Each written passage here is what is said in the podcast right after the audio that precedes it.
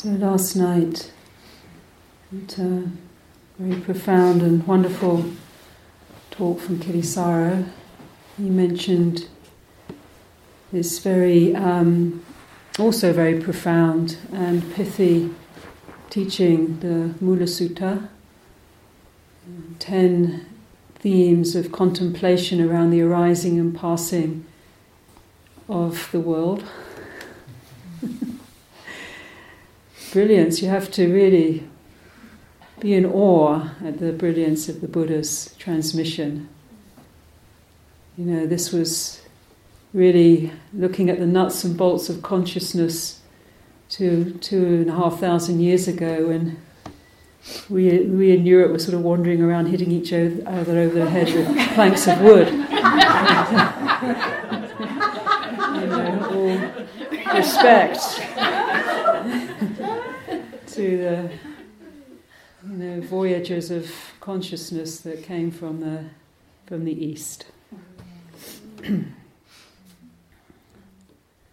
so, rooted in desire are all things, born of attention are all things, arising on contact are all things, and converging in feeling are all things.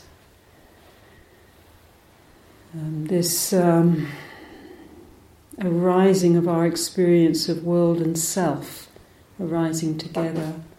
This is the mechanism by which this actually comes about, comes to be.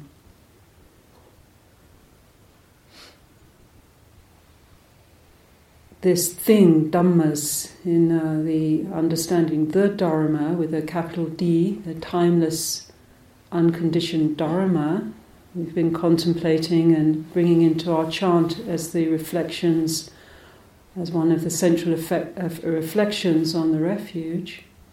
Dhammas, D, uh, small d, D H A M M A S, means thing, uh, something that comes to be a sort of thingness, the thingness of conditionality. Um, ultimately, there aren't really any things, but we have the perception and the designation through the perceptual aspect of the mind and then the concretization of what's perceived through, um, through thought, through concept, through designation, through label, labeling. Um, this, uh, so then something that's actually fluid. Um, and if you really broke down the the essence of materiality and thingness. It's just sort of pure light, really. Even the quantum physicists, pure energy. But we have this construct of thingness, and, and that sense of thingness is rooted in where the mind is conditioned, how it's conditioned to move. This word um, of desire is really about this sort of volitionality, how this movement towards something, the mo- movement towards creating a thing, connected with attention. So attention is follows where that volition goes, where that desire goes, and where we place attention, the experience of world appears. So, if the attention goes to a memory, then we have the experience of that memory, and that becomes, for a moment or two, that becomes the sense of our world. Or if the attention goes outside the window, then that sense of the world, of the view, appears. So, the, the world appears internally, ex- externally, dependent upon this faculty of attention. And attention untrained, is it just the, the volitional aspect, the often unconscious movement of desire, volition, the, the scanning and seeking, drives attention to sort of wander all over the place. This uh, attention is faculty of, of mind. And then when there is attention rests upon an experience of through the sense doors, there's this, there's this uh, experience of contact. There's a sense of me and the sense of world, and between the two, there's a, a place of contact. And in that contact, there's always a feeling tone, converging on feeling. So, arising on contact, contact arises, and the sense of subject, object, me, you, differentiation, and within that, at the core of that experience, is some, usually some quality of feeling. And in that feeling, it can be very neutral, perhaps. You know, I look at the view, it can be just pure seeing and, fe- and a receptive view, but often there's a projection from the mind. Isn't that beautiful? You know, and, and as soon as that happens, we're not really seeing actually what's there, we're seeing our description.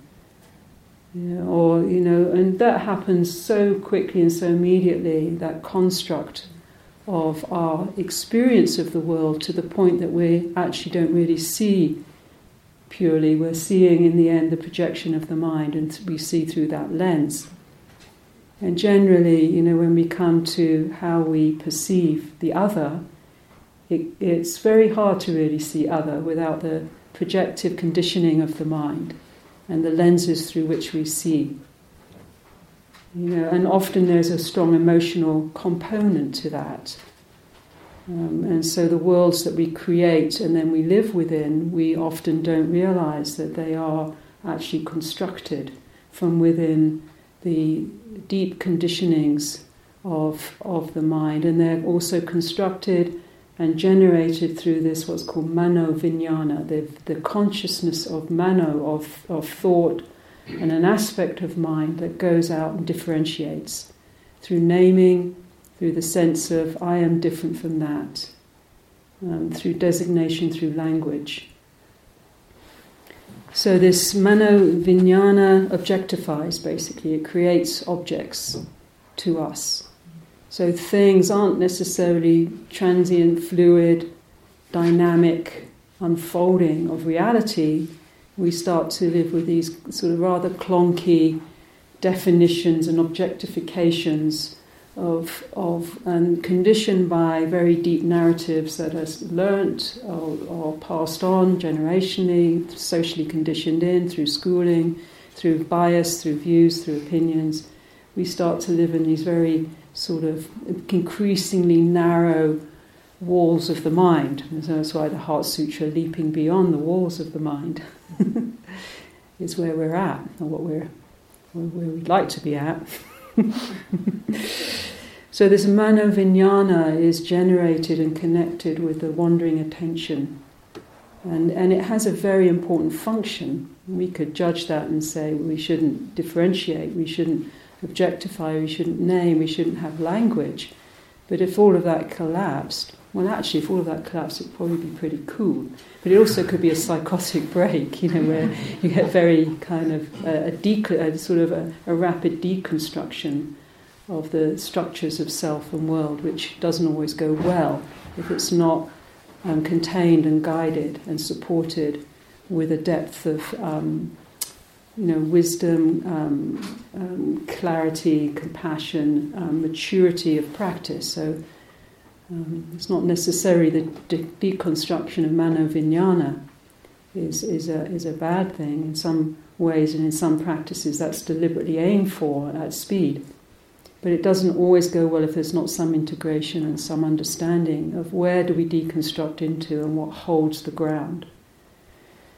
So, this other dimension of mind, the citta, is all within the one mind. That, that which goes out differentiates, and then that which actually receives the experience of what we're differentiating around, the objective experience, that which feels and receives. So, the citta, the heart, is this essential, essentially the nature of the deep citta, the deep sense of of heart, the deep awareness is this fundamental feeling of beingness. I am. It's a sensitive, receptive. It gets impacted by what is experienced. And it also has its own uh, patternings and layerings. A pure citta, as we've been contemplated, is contemplating, and as Ajahn Mahabua uh, pointed to, the undifferentiated pure citta he equated with nibbana. The, the unconditioned, unconstructed, the timeless, the pure awareness so this is the you know the the I am as the sense of self as that dissolves, the it becomes the the in the in um, integral experience of pure beingness before the I am this or I am that starts to play out. But the citta, mostly how we experience the citta or this inner sense of me basically, is not from the pure undifferentiated awareness, it's mostly the citta that's conditioned and layered and patterned um, through all of our experiences, and particularly patterned and f- the patterning fueled by strong emotional content. You know, so the patterning constructs of the citta are these mechanisms of so-called sanya, vedana, sankhara in the paticca samuppada, the dependent arising of the experience of self and other.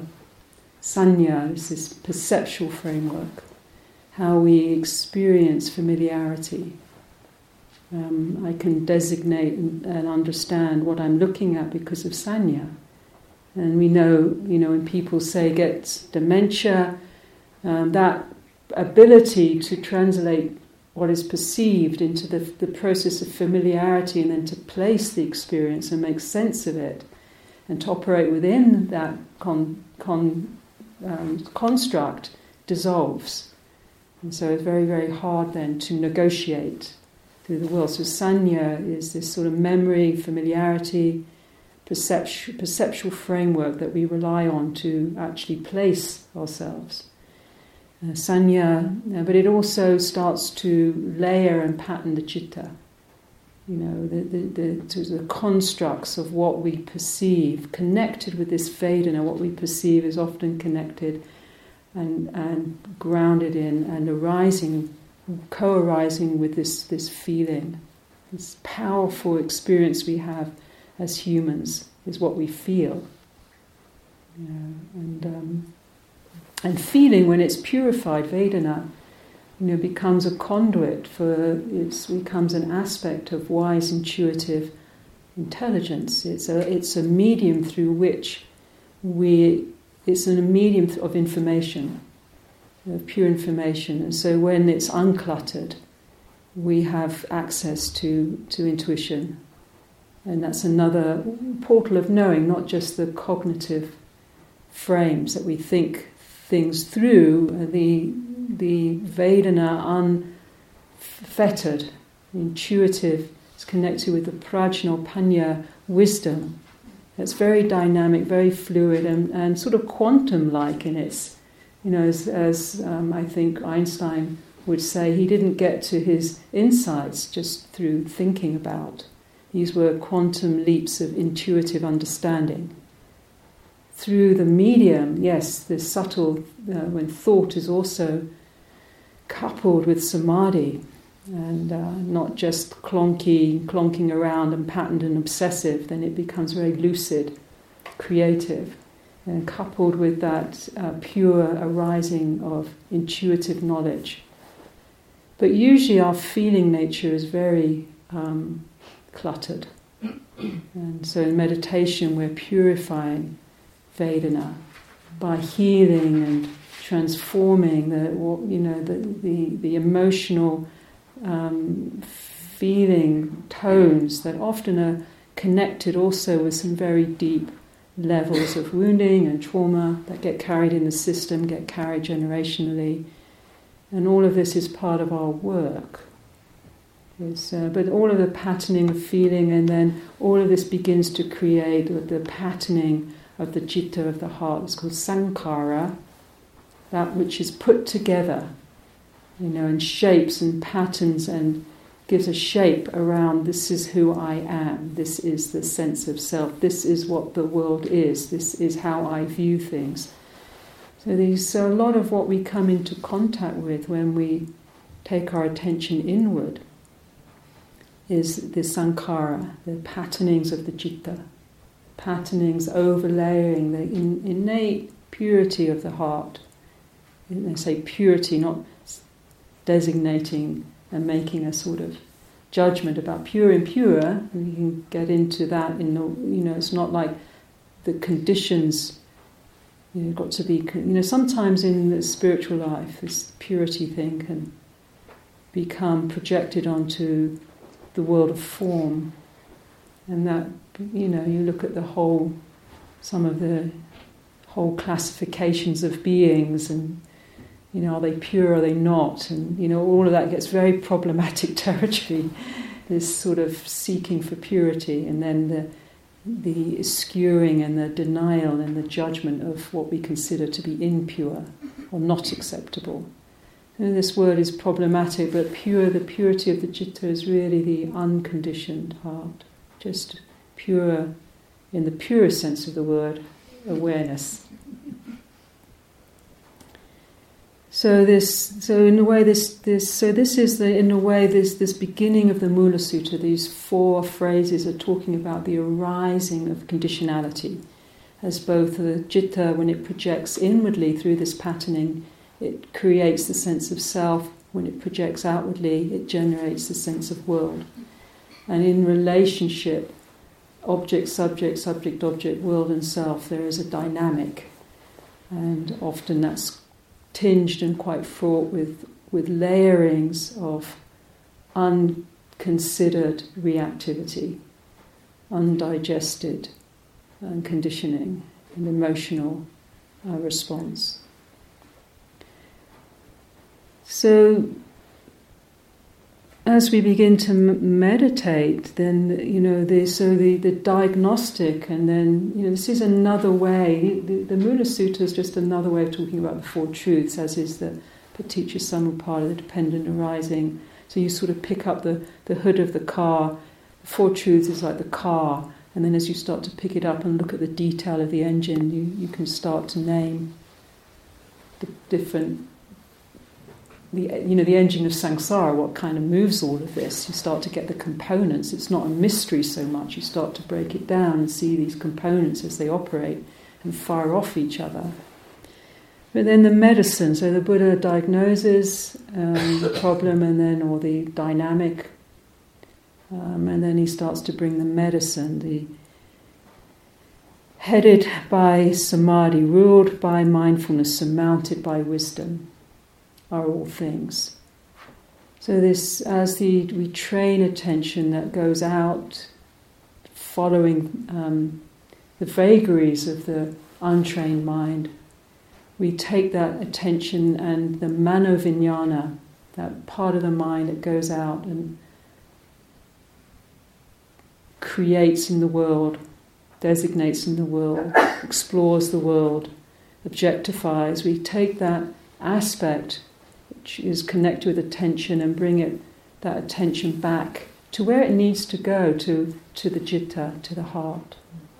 So we place attention the mano manovinyana we withdraw it from its wanderings in the world and bring it back to its home base. You know, and it starts to contemplate this yoni yoniso manasikara that Kittisaro was talking about yesterday, the holding of all of this in the yoni, in the womb of awareness.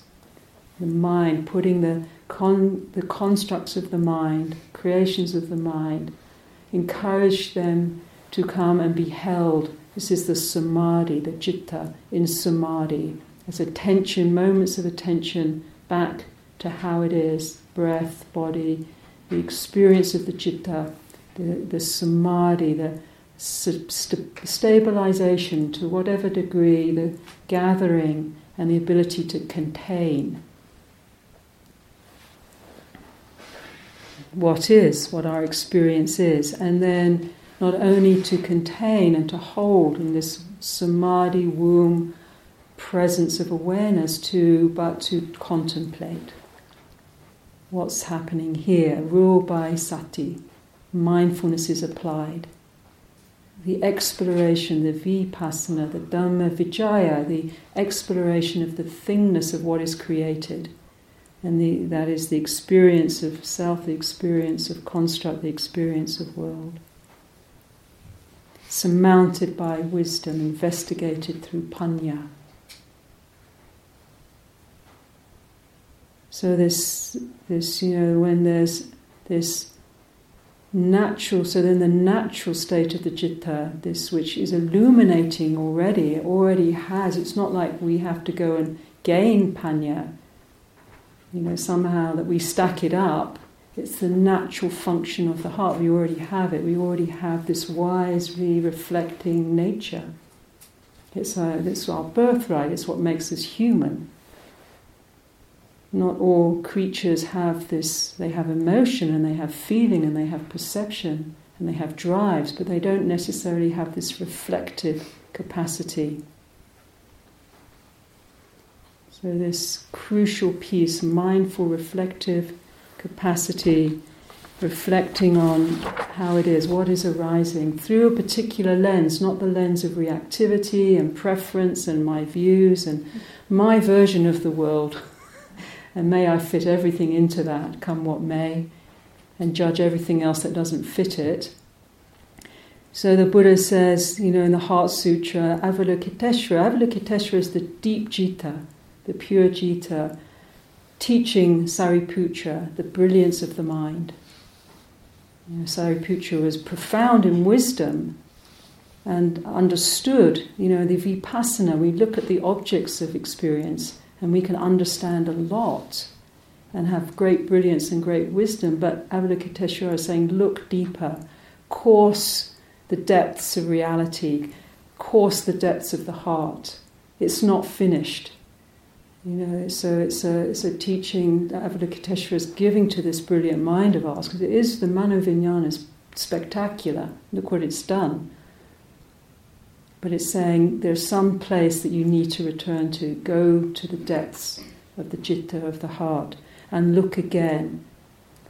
So rather than the lens of reactivity and our preference and our view and our familiarity, we look through is uh, as um, in the Heart Sutra, the five skandhas, the five khandhas, form. How is the body? What's felt here? What's the experience, the sensation? What is really mine here? So we're applying wisdom. And what do I, how do, what do I actually feel like I own this? Clearly we do. You know, but it didn't, my body didn't ask me when my tooth fell out the other day when I ate chocolate um, it didn't say, Excuse me, Thanissara, is it okay if I just crack open your tooth? I don't remember asking me permission. You know, I just did it. You know, so, you know, who is, the, who is what is uh, being owned here? So, contemplating body, form, and forms, the forms of experience. You know, what, what is here? So, when, when, we, when we come into contact from avijja, for not this deep prajna, contemplation of the mind, but through ignorance, through our biases, through the conditionality, the not, you know, not having, seeing what is, then we generate this experience of dukkha and samsara. But when there's vijja, you know, pure just contemplation, how it is, this is how it is, this sensation, this experience of form, then it becomes dharma. You know, it's, this, it's, it's not that we're judging what is from the projections of the mind bad, good, like, don't like. It all becomes nature. It's all Dharma, even the, the most venal politician in the land and we won't say who that is right now. We want to activate ourselves. You know, the, the most, you know, the expression of the most twisted shadow king, the ego gone insane, dominating um, or trying to dominate and hold the power. You know, this is, you know, we could say that's not Dharma. You know, it's only the good stuff, you know, only the beauty but it's all, there's nothing outside the Dharma realm. You know, shadow and light and the play of both, Mara and awakening, are deeply interplaying with them, each other. So it's all Dharma. So rather than I don't like and I react and I hate and I judge, this deep contemplation of the Heart Sutra, Avalokiteshvara, coursing the depths of reality. This is reality the, the, the manifestation, the endless play of light and shadow. Know, so we contemplate that rather than react so violently and emotionally, and that too. so contemplating form, contemplating feeling, contemplating perceptions, connecting with our, our, our thinking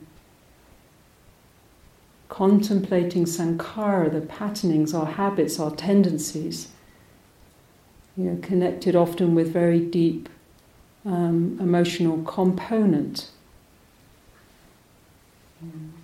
How does the sense of self is shaped? What is its what is its narratives? What is its tendencies? Like I was saying yesterday morning in the Qigong, my profound tendency to want to stay under the duve, the vibhava tanha, the not wanting to be here tendency of the mind. Mm. Contemplating vijnana, this fifth skandha of the sensory consciousness, the dualistic consciousness that's constantly arising, me, you, through the sense door, moments of seeing and thinking and hearing and tasting and touching and smelling you know, there's always this arise. So this deep contemplation, everything's a this is a way that the Buddha categorized through the five khandhas our experience. He said it's a bit like if you say the river Ganges, we all know what that is. We have a picture of it, we might have even been there and sat on the, the ghats and drank some chai and, you know, say, I'm sitting at the river Ganges. But if you actually put your fingers into the river Ganges and pick that up and try and hold it, you see that it's, there's, there's nothing you can hold. This is an analogy that the Buddha gave, just bubbles, just and bursting bubbles at that. You say the river Ganges, but in the moment of actual contact through the contemplation of the reality of what is, there's nothing actually there. and in the same way, we, the, the Buddha said these five skandhas that constitute the experience of self and the world through the eye of wise reflection if you actually start to really, this sort of wisdom, we have the very receptive, opening, allowing, compassionate, but also sometimes that can go into we just allow everything. You know, we just stew over and over again in these old storylines and our old hurts and our old this, that, and the other. But this sort of wisdom is like a challenge. It's like, what are you really building your house on here? What are you really investing in your energy here? You don't have a lot of it and a lot of time in this form and in this way with these opportunities. So there's sort of wisdom, use it to really challenge yourself sometimes. Um, and challenge where we hang out, challenge these moods. And to keep, not to do that without compassion, but with a, with a clarity of looking and so, as you know, when the Buddha said, when we see in that way, we see a anicca. We see the volatility, volatility of the, the ephemeral change. We see dukkha. It's, it's not that it's necessarily suffering, but it's not dependable. It's, it's, we don't completely lean on that state, on that feeling, on that place, on that dwelling, on that job on this body, on our health, on our bank account. we, we might be careful of that, but we don't put every piece of our commitment into that because it's dukkha, it's unreliable, it's anatta. You won't find yourself there. You won't find your home there. So that is. Uh, yielding deliverance as essence, merging in the deathless, terminating in Nibbana. Where do we find our home? You know, as the revelation of insight, naturally, it's not that we have to look, we have to find, because our natural state is already yielding deliverance as essence, revealing that the essence of all conditions, all forms, all situations are already perfectly here, manifesting, suffused with conscious freedom, consciousness. It's free. That's the only place of freedom, ultimately. And it's the ground of our being, already merging in the deathless. Already, that's, you know, everything is already dissolving. You try and hold it, it's already, it's all dissolving all the time. And it's, as our teacher Ajahn Sumedho said, any condition will be like a taxi home. Take a thought, even the most despicable thought you can possibly have. I won't repeat mine. But, you know, I'll say like a, just a simple thought. My name is Thanissara, and it's a construct. But then at the end of that thought, there's the, the silence, the presence, the awareness, the living silence. Terminating in peace. So that means that when we recognize this, that means we taste peace. We taste the freedom of our innate being. We uh, recognize what, what really, let's say we are, but what really we, we are.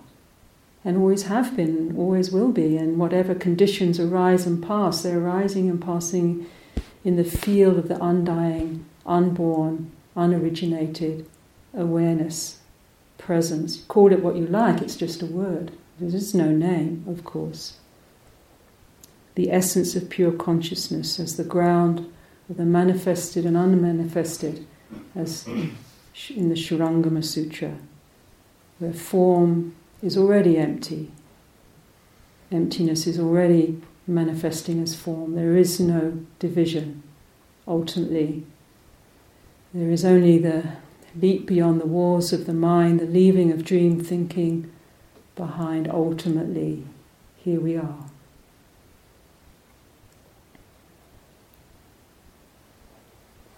So Avalokiteshvara teaching this is pointing to us to engage this work. Avalokiteshvara is not only the master of wisdom, but is also the mistress of compassion. So we, we contemplate you know, whatever is arising, our obstructions, our sankhara, forms of existence, from deep compassion, not the compassion that objectifies, but the compassion that feels the intimacy with all phenomena, all experience.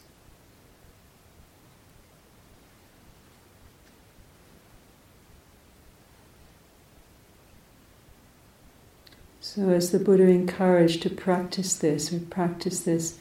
Kittisaro gave some tips last night not only noticing the forms, but noticing the space, not only being stuck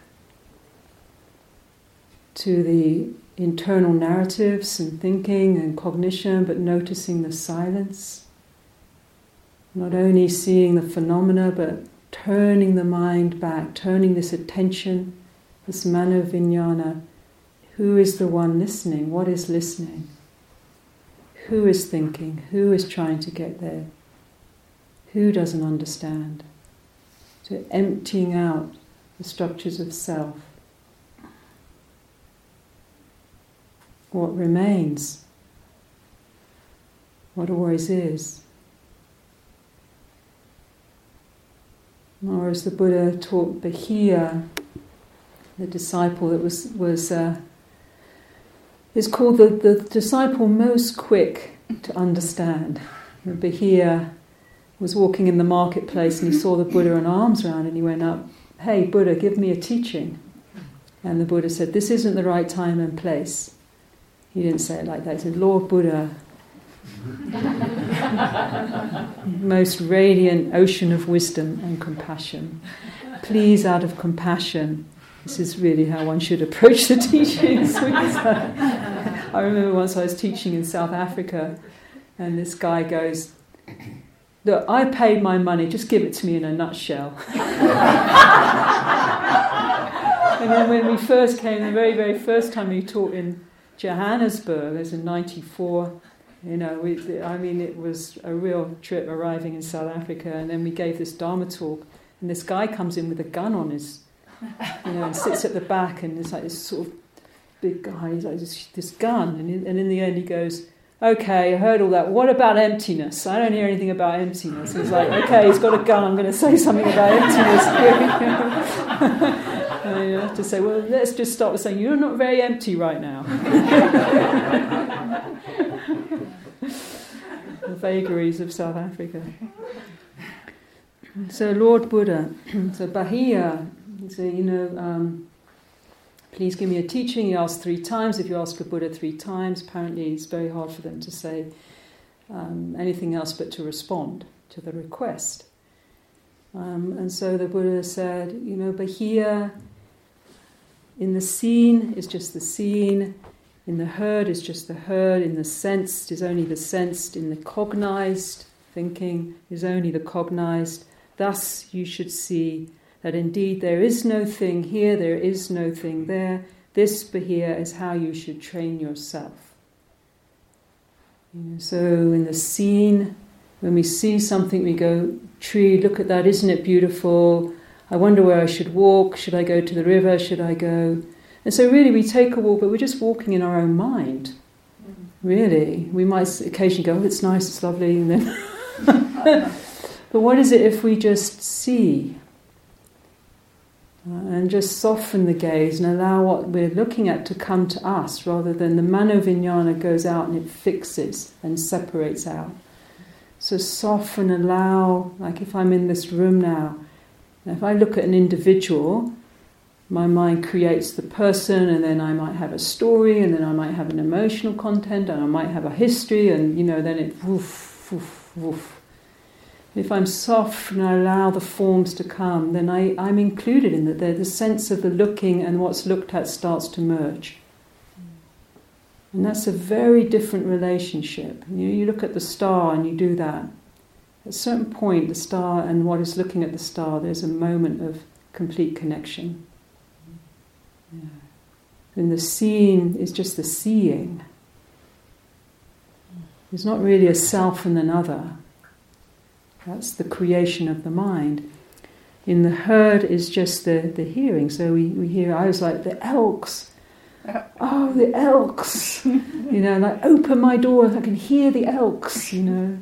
And I was saying to someone yesterday, like I heard outside last night, this chomping, the night before last, this chomping outside my window at night. I was like, it's the elks, the elks. I've never seen an elk, you know, so I'm so excited about them to hear them. My man, oh, dear, the elks. I mean, I've never heard anything like that in my life.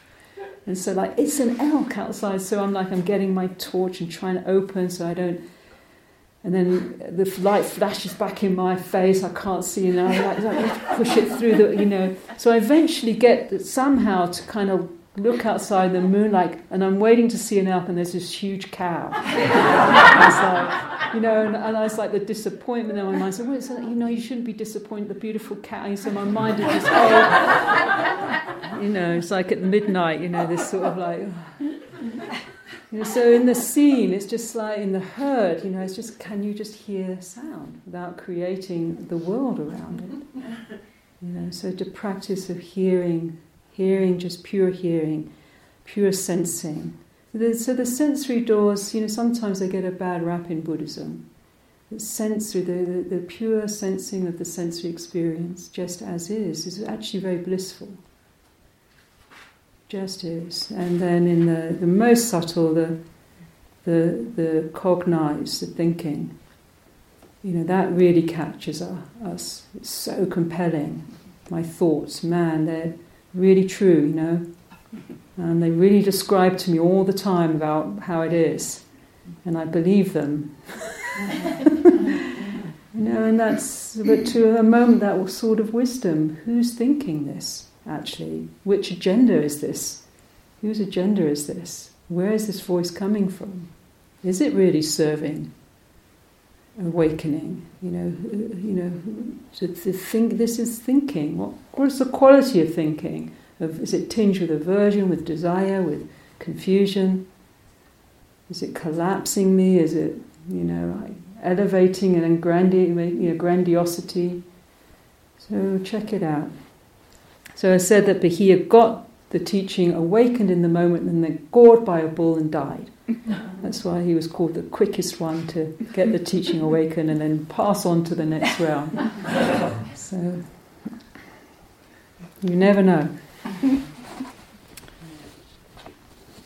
So we have our practice, we have a day, we have a beautiful setting, we have a support, we have food, we have it's all here for us. May we use the time well, may we be supported, may it be a good day.